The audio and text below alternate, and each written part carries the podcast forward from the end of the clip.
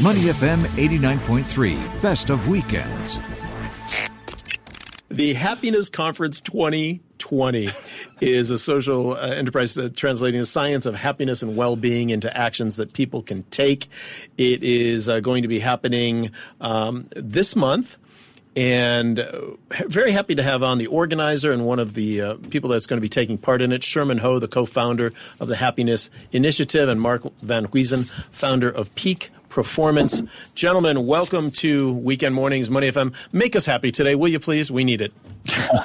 yeah, I think I think given all the stress people are facing now with the elections, I think oh, with a little bit of happiness, right? indeed, we all need something good to think about, something positive to think about.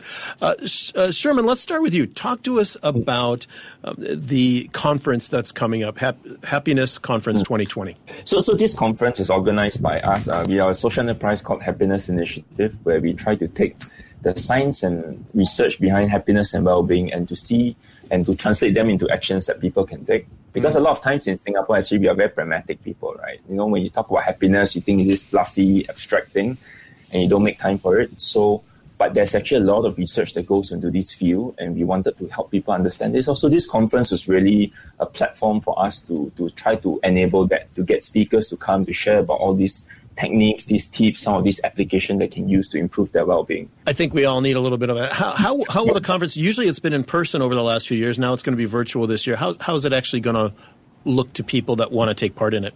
Yeah, so it has been a very, very stressful few months because this conference was originally supposed to happen in uh, March. So it was supposed to be a physical conference.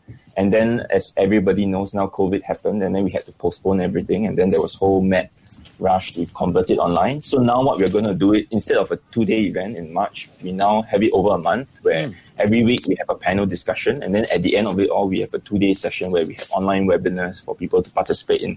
And one of the speakers nice. we managed to get is uh, Angela Duckworth, who's a very famous uh, TEDx speaker and also uh, uh, the author of Grit, who talks a lot about how to uh, passion and perseverance. Question for you here: I, have lived in Singapore since 1996, yeah. and I and I've written books and columns, often mocking Singapore's unbelievable obsession with happiness. We every year we get the happiness index and we're at the bottom or near the bottom, and then we get the postmortems and the hand wringing. Why are we so miserable? Why are we so unhappy? And it goes on for days and weeks, and the Straits Times do spreads on it every year. You can set your watch by this. Honestly, Mark, why in Singapore are we so obsessed with happiness? Or the lack of? yeah, I think that's always like the Singaporean dream, and you're always thinking about what we can get next. And I really love this article that Richard Brooks wrote in The Atlantic, mm. and he gave us three equations to happiness. And I really like the third equation of happiness, and that is satisfaction equals um, what you have divided by what you want. And I think Singaporeans keep figuring out the numerator, what we have, and we try to increase that um, amount, whether it's more money, a better paying job, a wonderful relationship. But we forget about the denominator, mm. about what is it that, um, yeah, what is it that we'll be satisfied with.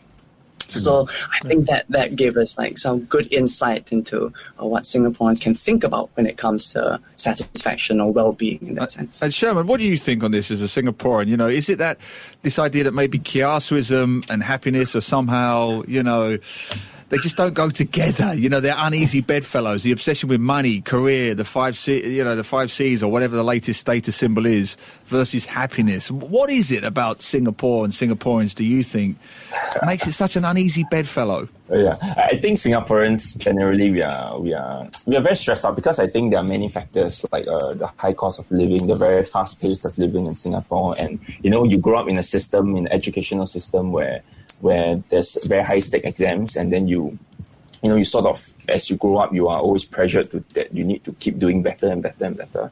And and I don't think that Singapore is an unhappy country per se. Correct. I, I think I think it's more so that there is more that we can do to be happy. Because if you look at I mean if you go back to the surveys that all these news organizations always bring out like the World Happiness Report and all mm. Singapore is actually ranked decently high. We are 30 something in the uh, yeah, yeah. around the world right? We are ranked 30 something right but one interesting fact that we always try to look at is that of all the indicators that they use to to sort of uh, measure what contributes to this this ranking, right? Singapore ranks top in like many areas. For example, GDP, we rank highest in healthcare, we rank highest in our trust in government institutions. Yeah, but there are certain areas that we are very, very far back on. Is one thing is uh, the social support, mm. and another thing is is also uh, generosity. Mm. Right, and I think maybe that's partly due to the, the, the, the, way Singapore is. Like we are a very small island, and it's always about survival. Yeah. So so we always try to to you know try to and, and there's this whole narrative about we need to survive, we need to survive. So it's always all about protecting ourselves. Yeah. So I think that's what we want to do. We are not trying to say that well Singaporeans this wholly unhappy bunch and miserable. I think that Singaporeans generally are okay, but we can do more to, to help sort of help improve this well-being. I think you make a mm. great point there, Sherman. Actually, because look, I grew up in mm. England. We are the grumpiest people on earth. When it comes to miserable people, you'll go a long way to beat the English. We, uh, the, the, whole thing mustn't grumble. We do nothing but grumble in England. It's a national pastime. it's the good food and the good weather that just makes yeah, you so terrible so weather, cheery. terrible weather, terrible food. We just grumble. However, on your point, the Brits also, in fairness, to be balanced, has a reputation for generosity, social welfare, compassion, helping the less fortunate, safety nets, and so on. So, what what are some of the things you'll be talking about at this conference that maybe tackle that dichotomy? Because I think you're right. I think you make a good point.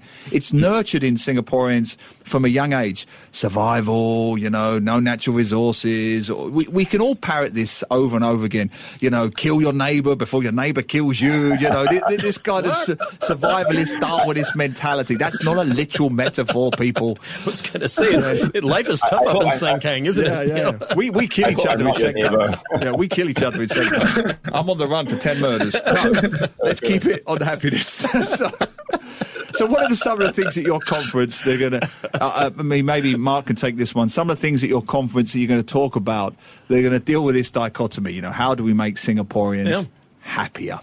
Yeah, I think, well, Sherman would probably know one of the panel discussions. I think he's going to talk about the community um, as well as um, well being in youth. The, the panel discussion that I'll be moderating will be on well being at work, the secret ingredient to thriving organizations. So I believe, yeah, developing compassion even within organizations would be a useful tool. And a recent McKinsey um, article was talking about how leaders should develop themselves to be more compassionate leaders. And I think even compassion amongst your colleagues, understanding and developing that sort of empathy about the difficulties that each of them go through in their work uh, at home. Now we're all working from home. We all have different contexts yeah. with which we're going through in, for all our workplace conferences and Zoom calls with kids shouting in the background, mm. pets running all over the place. So really? yeah, developing compassion um, and being a compassionate leader is mm. important. Yeah, yeah. We're talking with yeah, Mark Van Huizen, uh, the founder of Peak Performance, and Sherman Ho, the co-founder of the Happiness Initiative. And Mark, you said something that's very interesting, which is you know that we're, we're in a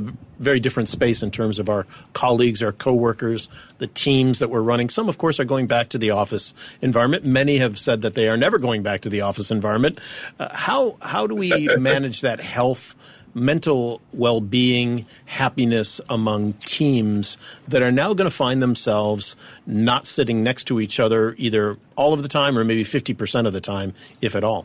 Yeah, and I think the the greatest predictor of well-being has been found to be relationships. So it's still finding that way to connect, even in your remote teams, whether you just have a connection or like a check-in five minutes before you start your actual meeting, mm. just asking how's everyone doing, or like what's been the best part of today for you. Um, just checking and finding out how people are doing outside of the work context makes people feel like you're genuinely caring for their well-being.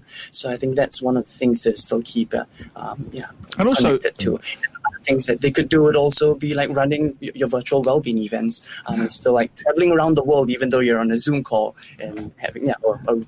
amazing race. Mm. And, and, and, Sherman, uh, as, as Glenn mentioned, we're mostly working from home. But is there anything in the conference or something you're talking about how maybe we need to change workplace culture? generally. I'll give you a very good example. a friend of mine who, who ran a company in Singapore, he was the boss. The, the staff would not go home until he went home. And this was something he would never stipulate. He just said it was a very Asian thing. Nobody wanted to be seen to go home before the boss. They had no work to do. They had done their work. but they would not go home before the boss left the building.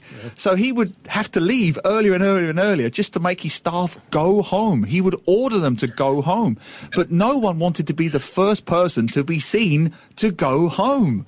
It, and, and they were all miserable about this. Nobody was happy.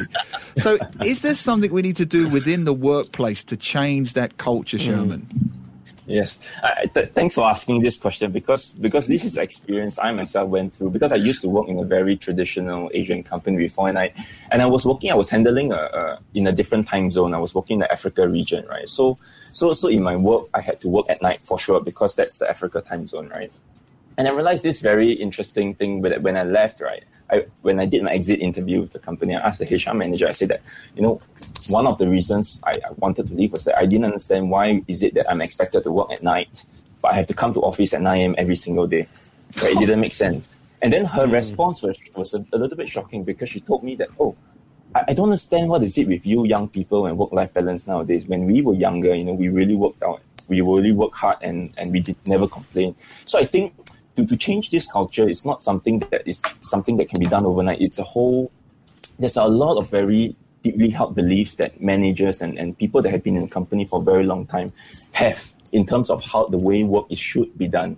Right. And this culture sometimes permeates the entire organization. Yeah. Right. So one of the, the, the, the best ways that I, I do feel that is very important is really training your middle managers because at the end of the day, your top management usually can be very enlightened. They can think that, oh, you know, it's more, more about the work. Doesn't matter how long you work, it's about the scope. But end of the day, the middle managers are the ones that has to be trained in a lot of being aware of a lot of these things, uh, helping them understand that, you know, how to deal with people, how to empathize with people, how to understand that people also have their personal lives and, and the, the way people work.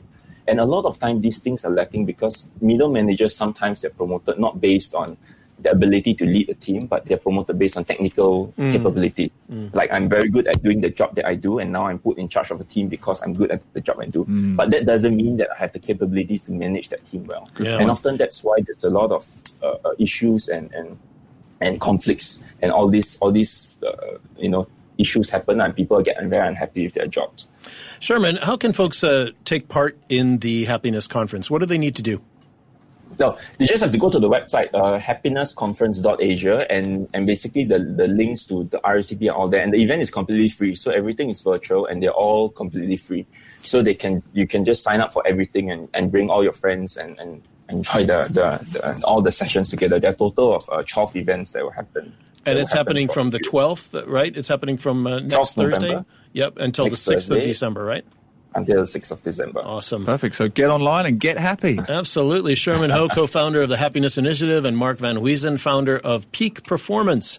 Thanks to you both for being with us today on Money FM. Really appreciate it. Thank you. Thanks for having us here. Thanks. To listen to more great interviews, download our podcasts at moneyfm893.sg or download the SPH radio app available on Google Play or the App Store.